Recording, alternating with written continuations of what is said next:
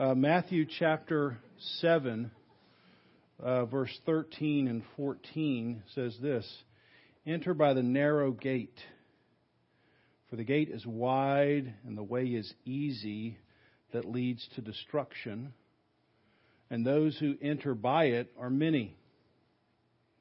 For the gate is narrow and the way is hard that leads to life, and those who find it are few." Let's take a few moments to reflect together on God's Word.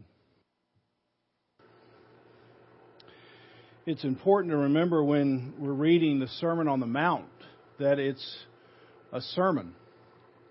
And you might say, "Paul, you have a keen eye for the obvious." I mean, because it is the Sermon on the Mount. Really sharp thinking, Paul. I mean, you spent a whole week thinking about this. And I would say, right, it is a keen eye for the obvious, but the reason I'm saying is because so often when we come to the Sermon on the Mount, we don't treat it as a whole, we treat it as a bunch of parts. And we just know some verses, and there's some familiar things like the Lord's Prayer, or maybe even this passage, and it feels a little bit more like a bunch of parts that were pushed together, and they all sort of landed in in chapters 5, 6, and 7 of Matthew. But it's not a series of statements. It's a sermon. And like every sermon, there's a certain flow to the sermon. So that if you just enter into the sermon and pick out a couple of verses like I'm doing today, you don't really understand the flow of how Jesus has got to this particular point. If we don't step back and appreciate the whole, then we're not going to really appreciate the little piece that we're seeing. You might think of it as a large mural, a large painting along a wall. And it's going to have a lot of characters in it or a lot of scenery. But to appreciate any one part, you've got to step back and see the whole before you come in and just zoom in on one piece of the mural. And so when we come to verses 13 and 14, we might be in danger of misunderstanding what Jesus is saying in these verses if we don't see the whole, if we don't step back, if we don't understand the flow. So I want to begin by stepping back, and that's going to be most of the sermon. And I want us to see this tapestry that Jesus is weaving together. And at the very end of the sermon, we're just going to pull this one thread out. And I think it'll help us see more about what Jesus is talking about if we step back. So let's step back and sort of race through the Sermon on the Mount so we land in this particular spot, verses 13 and 14, in the correct way. Like all good speakers, Jesus starts out to grab the attention of his audience. And he starts out by what we call the Beatitudes. He rifles off several different statements, sort of like machine gun style. And everybody's like, wow, wow, wow, all these great statements. And they're all together.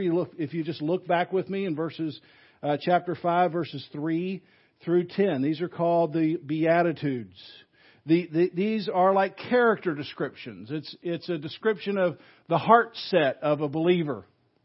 And it's not the character qualities of like the elite special forces believer. This is the character quality of everyone who's truly a follower of Jesus. And they're easily divided, as we saw several months ago, into two columns. The first four of the eight Beatitudes describe our relationship with God. It describes a vertical relationship. And then because of this vertical relationship, the last four describe our horizontal relationships. What's the character of our relationship with God supposed to be like if we've entered into the kingdom of heaven? That's the first four. Well, now that we're in the kingdom of heaven, and how do we live with the people that are there, then that's the next four, the next column. How do we have a relationship with each other? And I want to focus in on just this very first one.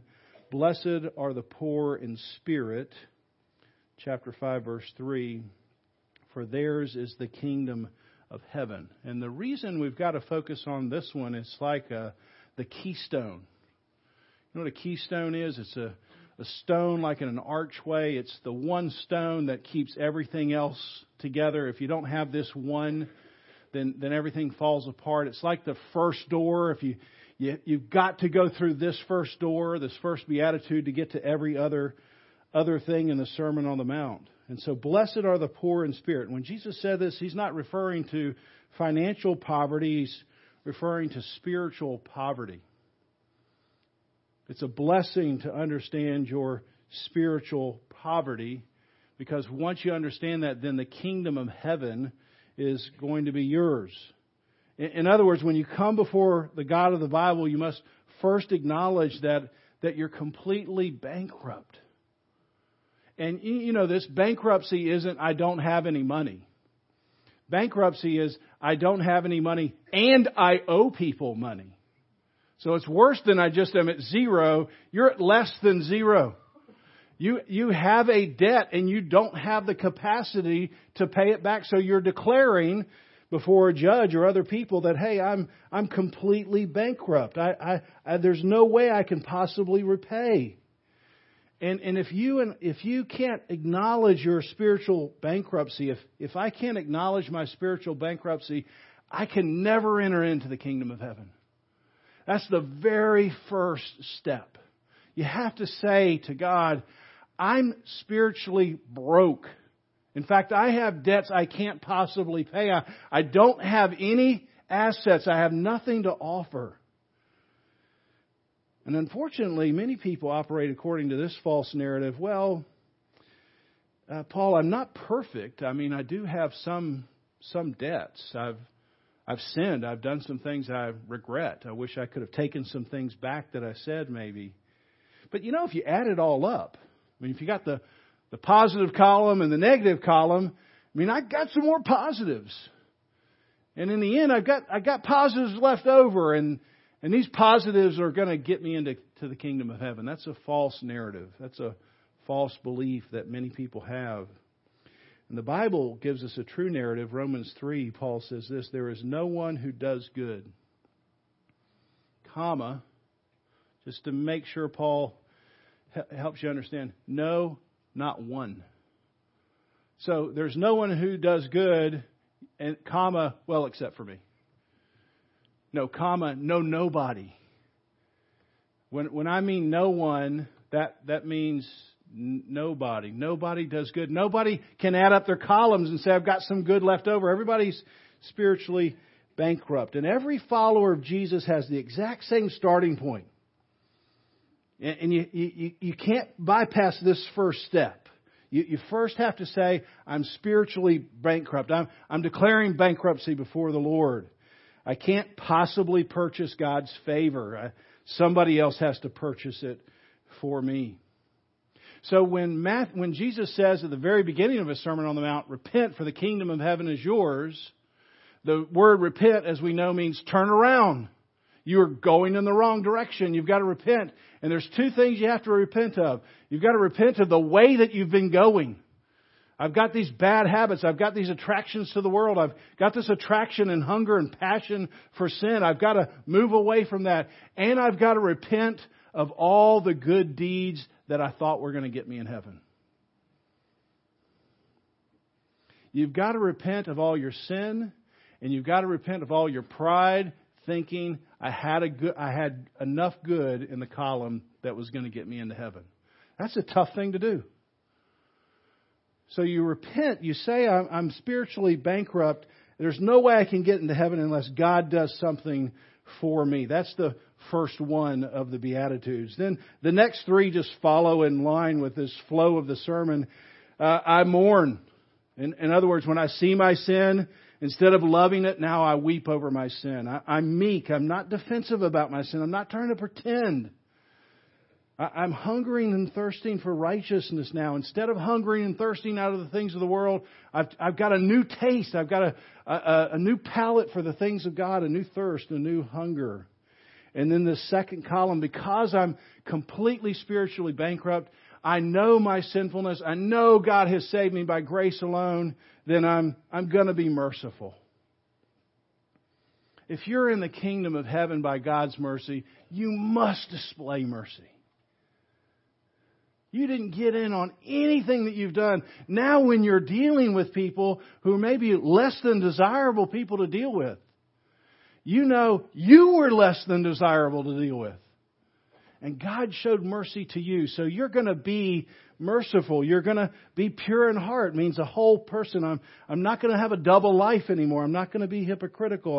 I'm going to be a peacemaker. I'm going to stand in the gap where there's conflict. I'm going to go into dark places and try to shine the light. I'm going to attach myself to decay like salt and try to bring healing. And even when I attach myself in those places, if it doesn't go well, then I'm willing to be persecuted for righteousness. I will stand in those places. And even if it doesn't go well, I'm going to be willing to be persecuted for righteousness. This is how God or Jesus starts his first sermon. What a start.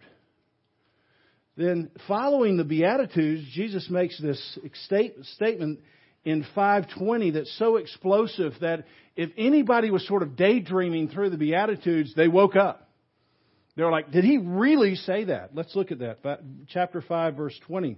For I tell you, unless your righteousness exceeds that of the scribes and Pharisees, you will never enter the kingdom of heaven. Anybody just sort of wandering hears this. The scribes and the Pharisees. Righteousness better than the scribes and the Pharisees. They were like the Navy SEALs of righteousness. And he's saying, I've got to be like better than the Navy SEALs. I'm not even going to be a Navy SEAL. There's no way I can be better than these guys. These guys are as the Jesus Storybook Bible says, they're the extra super holy people. How am I going to be better than the extra super holy people? It's impossible. And that's just the reaction Jesus wants.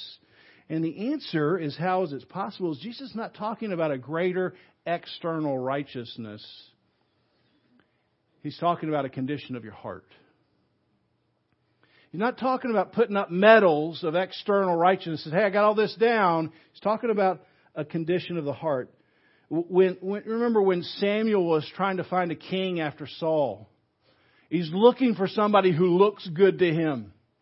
And God comes to Samuel and says, the Lord does not look at the things man looks at. Man looks at the outward appearance, but the Lord looks, what does he say? At the heart. See, God is looking at something else.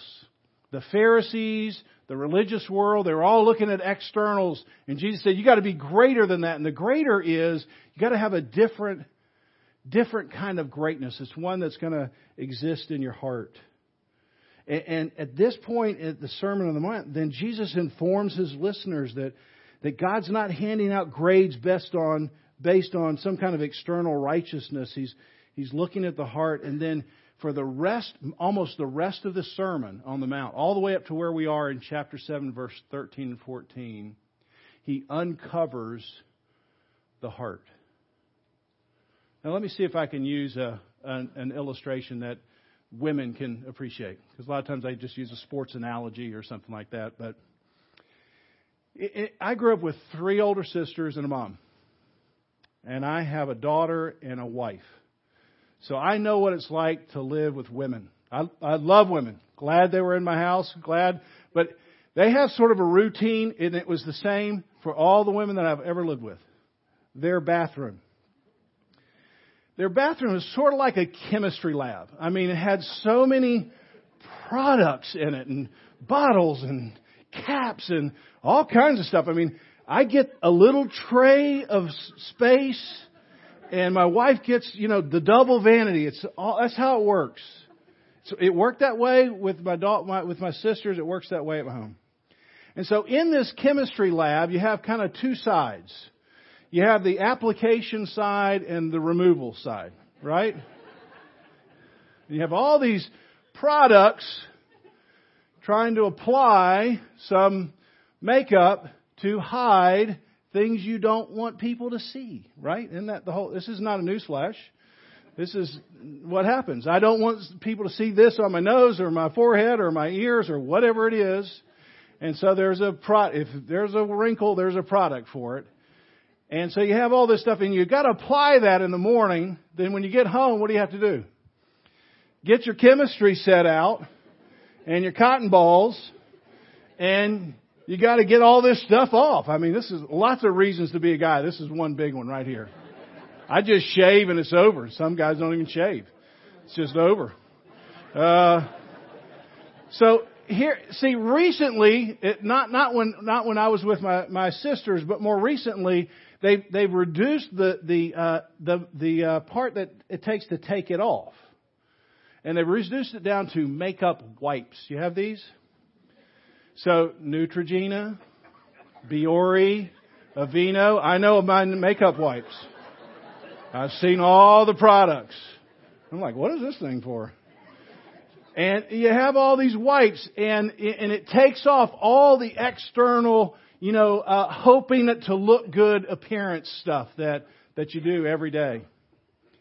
And from this point in the sermon to chapter 7 where we are, it's like Jesus takes out a great big makeup wipe. And he says, I'm going to wipe away one after another all the fake, external, religious looking stuff that every person, male and female, tries to put on, hoping they'll look good enough. I'm going to deconstruct all of it right now. And it's actually a little frightening because you're hoping you look good enough, and at the end, you don't look good enough. Because he takes that big wipe and he wipes away and he just goes one after another. And what he's trying to do is say, guys, I'm not concerned about the external looks. I'm concerned about your heart. And so we won't read through them all, but you can just notice the first couple that he talks about here is anger and lust. It's not enough to say, well, look, I've never killed anybody. Well, great. But that's not what I'm looking at. I'm looking at the condition of your heart. It's not enough to say, well, I've never committed adultery, but have you ever lusted after a woman in your heart or a man in your heart? That's the answer. That's what Christ is trying to get at. And then if you turn to chapter 6, he mentioned these three things: giving to the poor, prayer, and fasting. And if you remember when we talked about it, he wasn't saying people who don't give to the poor and people who do give to the poor, people who don't pray and people who do pray. He was saying, no, there's people who pray hoping to be seen and people who pray in their closet. People who give to the poor hoping to be seen and people who give to the poor who don't care that anybody notices. See, he's trying to deconstruct all this external makeup that we all want to put on ourselves to make us look good. And so you have to see the flow of Jesus' sermon. It starts out with the Beatitudes, where we learn that the door into the kingdom of heaven is very low. You can't carry anything in with you. You have to say, I'm completely bankrupt. And then in the rest of it, Jesus unmasked all this hypocrisy, and he wipes away all the fake religious makeup. And he says, okay, now those are the people who are ready to get into the kingdom of heaven. The people who don't have any more makeup on, and the people who aren't bringing anything with them. That's what he's looking for. Now let me just give you two real examples that I think that Jesus had in mind when he was preaching this sermon. I think he was thinking of these types of people, and then you run across them a little later in the book of Matthew in 19 and 20. There might be very familiar people. In 19, you run across a guy who's known as the rich young ruler. And the rich young ruler is someone who on the outside, he looks great. I mean, you are so glad the rich young ruler is in your small group, is in your church. He would be somebody that you'd think, he should be a leader. He should be in a leadership position here because he seems to have it all together from the outside. And not only does he seem to have it all together on the outside, he knows his Bible. You ask the guy a Bible question, he's got it down. And from what I can see, it looks like he's keeping it all. I mean, he's certainly keeping it better than me. So the rich young ruler is a guy who looks great on the outside. And he comes to Jesus and says, what must I do to have eternal life? You hear the mistake even in the question. See, I've been doing stuff, and I want to make sure I got it all done. And Jesus is going to say, no. It's about what I've done, not about what you've done. So the guy's got himself at the center, and even though he can see, even though the rich young ruler can see, he can't see his heart. He does a bad job. He does a very poor job in self-diagnosing the condition of his own heart. And when you read through the account, you get the feeling the rich young ruler thinks he's in pretty good shape. But he doesn't see his internal condition. And Jesus exposes it because he has a lot of possessions. And what you find out is that his possessions actually possess him. Not God at the center, but his possessions. And he just can't see it, except for Jesus, like a great surgeon, sort of takes the scalpel down to that little spot and says, hey, here's the nut of your problem. You've got a lot of external makeup on, and you're fooling everybody else. You're fooling yourself, but you're not fooling me. I know what's at the center of your heart. I don't care what the people in your church see. I know what's at your heart center. Now, you contrast that, the very next chapter, Matthew 20, a blind man who cannot see his external condition. Blind Bartimaeus. Here's a man who doesn't know about external conditions. He can't see himself. He can't see the world. And when he encounters Jesus, what's the very first thing he does? When the rich young ruler encounters Jesus, what is the very first question? What must I do? Blind Bartimaeus, who cannot see his external condition, sees 20/20 his internal condition. And he says, Jesus, have mercy. I am spiritually bankrupt. And a man who cannot see himself or the world so clearly sees his heart and says, I have nothing to offer. I literally have nothing to offer. And internally, I have nothing to offer. I'm coming to the somebody who can offer me something. Is it possible you could have mercy on me? And so in these two pictures, we see the types of people Jesus is talking about all through the Sermon on the Mount. The person who thinks that they look good, that from maybe my vantage point or your vantage point, it looks like they're doing good. They've got a lot of outside. But Jesus is trying to say, I'm not concerned about that. I'm concerned about the condition of your heart. You can have all the same kind of characteristics, prayer, giving to the poor, fasting, but not a real change in your heart. That's all that flow is going to terminate right here in chapter 7, verse 13 and 14. Enter by the narrow gate.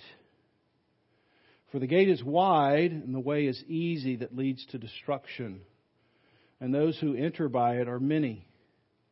For the gate is narrow and the way is hard that leads to life, and those who find it are few. To whom is Jesus referring? Who's he talking to? Who's going through the narrow gate to life? Who's going through the wide gate to destruction? See, if you don't step back and appreciate the whole picture, if you don't understand the flow, you might make this mistake. You might say, if you just picked off these two verses, you'd say, well, that's pretty easy, Paul. The wide gate is so wide because it's full of non-religious, worldly people who reject God. And those people are flowing through the gate. And the narrow gate are extra super holy people. They're Navy SEALs of righteousness. They're squeezing through the narrow gate. That's what a lot of people think about that. And that's not at all about what Jesus is saying in this text. What is he saying? Jesus is looking at an audience of people who are his disciples and very conservative, religious Jewish people. Those are the two types of people in his audience. He doesn't have anybody who's super worldly. He has a bunch of people who are, know the Bible, super conservative, and want to know what he has to say about it. That's his congregation in his Sermon on the Mount. So those going through the wide gate, and this is what's very disrupting about these two verses, the people going through the wide gate, the people who have chosen the easy way, are people who externally look the most religious. They're not the people you would think that would be going through this wide gate. They're all these people who have all the external things. They've got how many times they came to church. They've got how much they tithe. They've got how many days they fasted. They've got how many times I prayed for somebody. They've got all the Bible verses memorized. They've got all that down, and they're going through a wide gate that leads to destruction.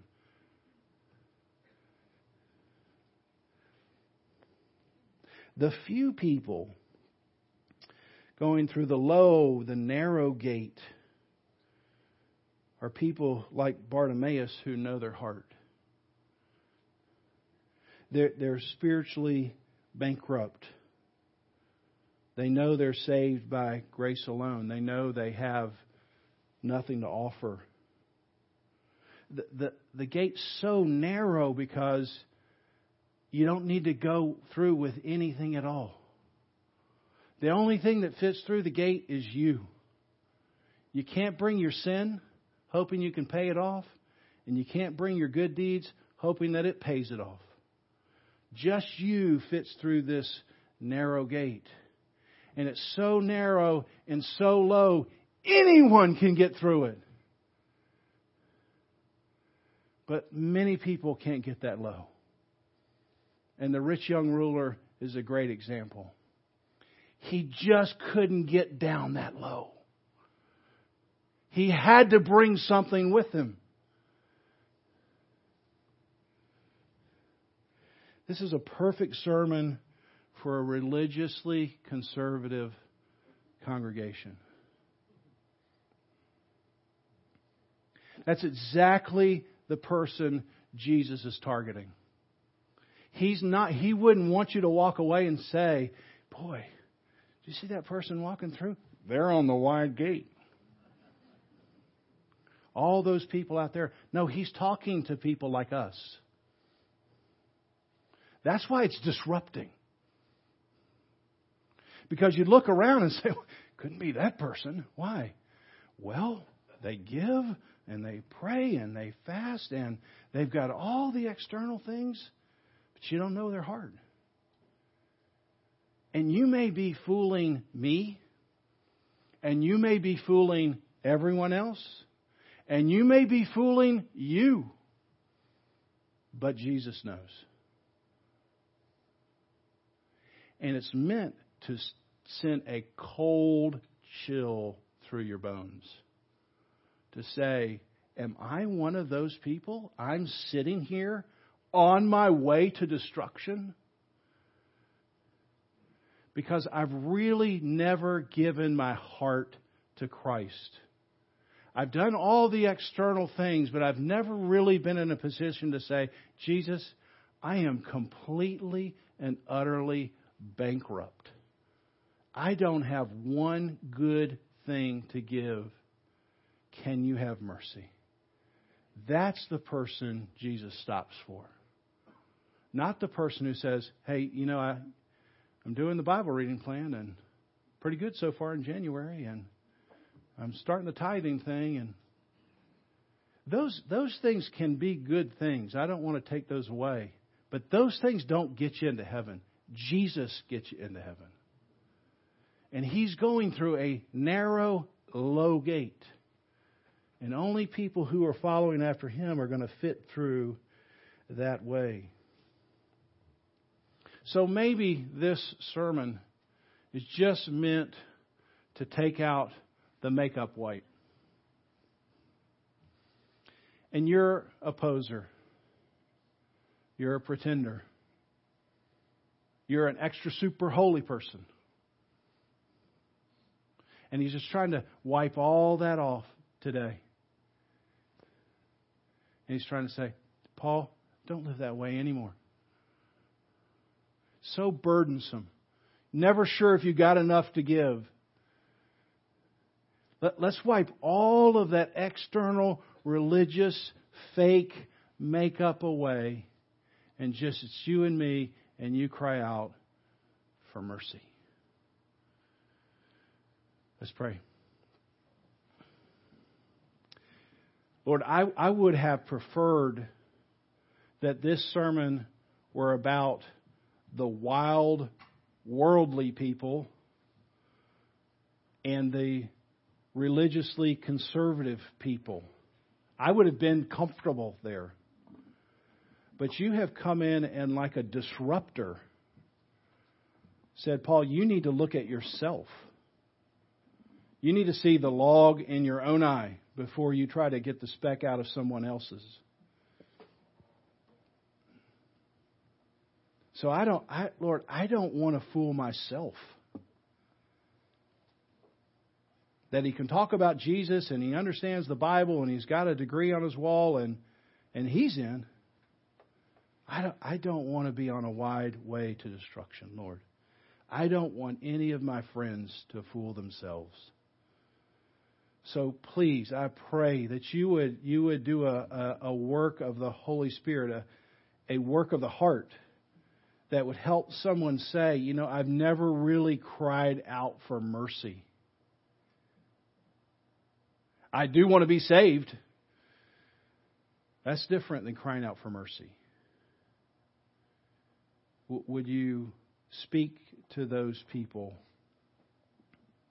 Would you help us all to stoop down and take off all our religious makeup so we can get through the gate that's narrow, but it leads to life? I pray in Jesus' name.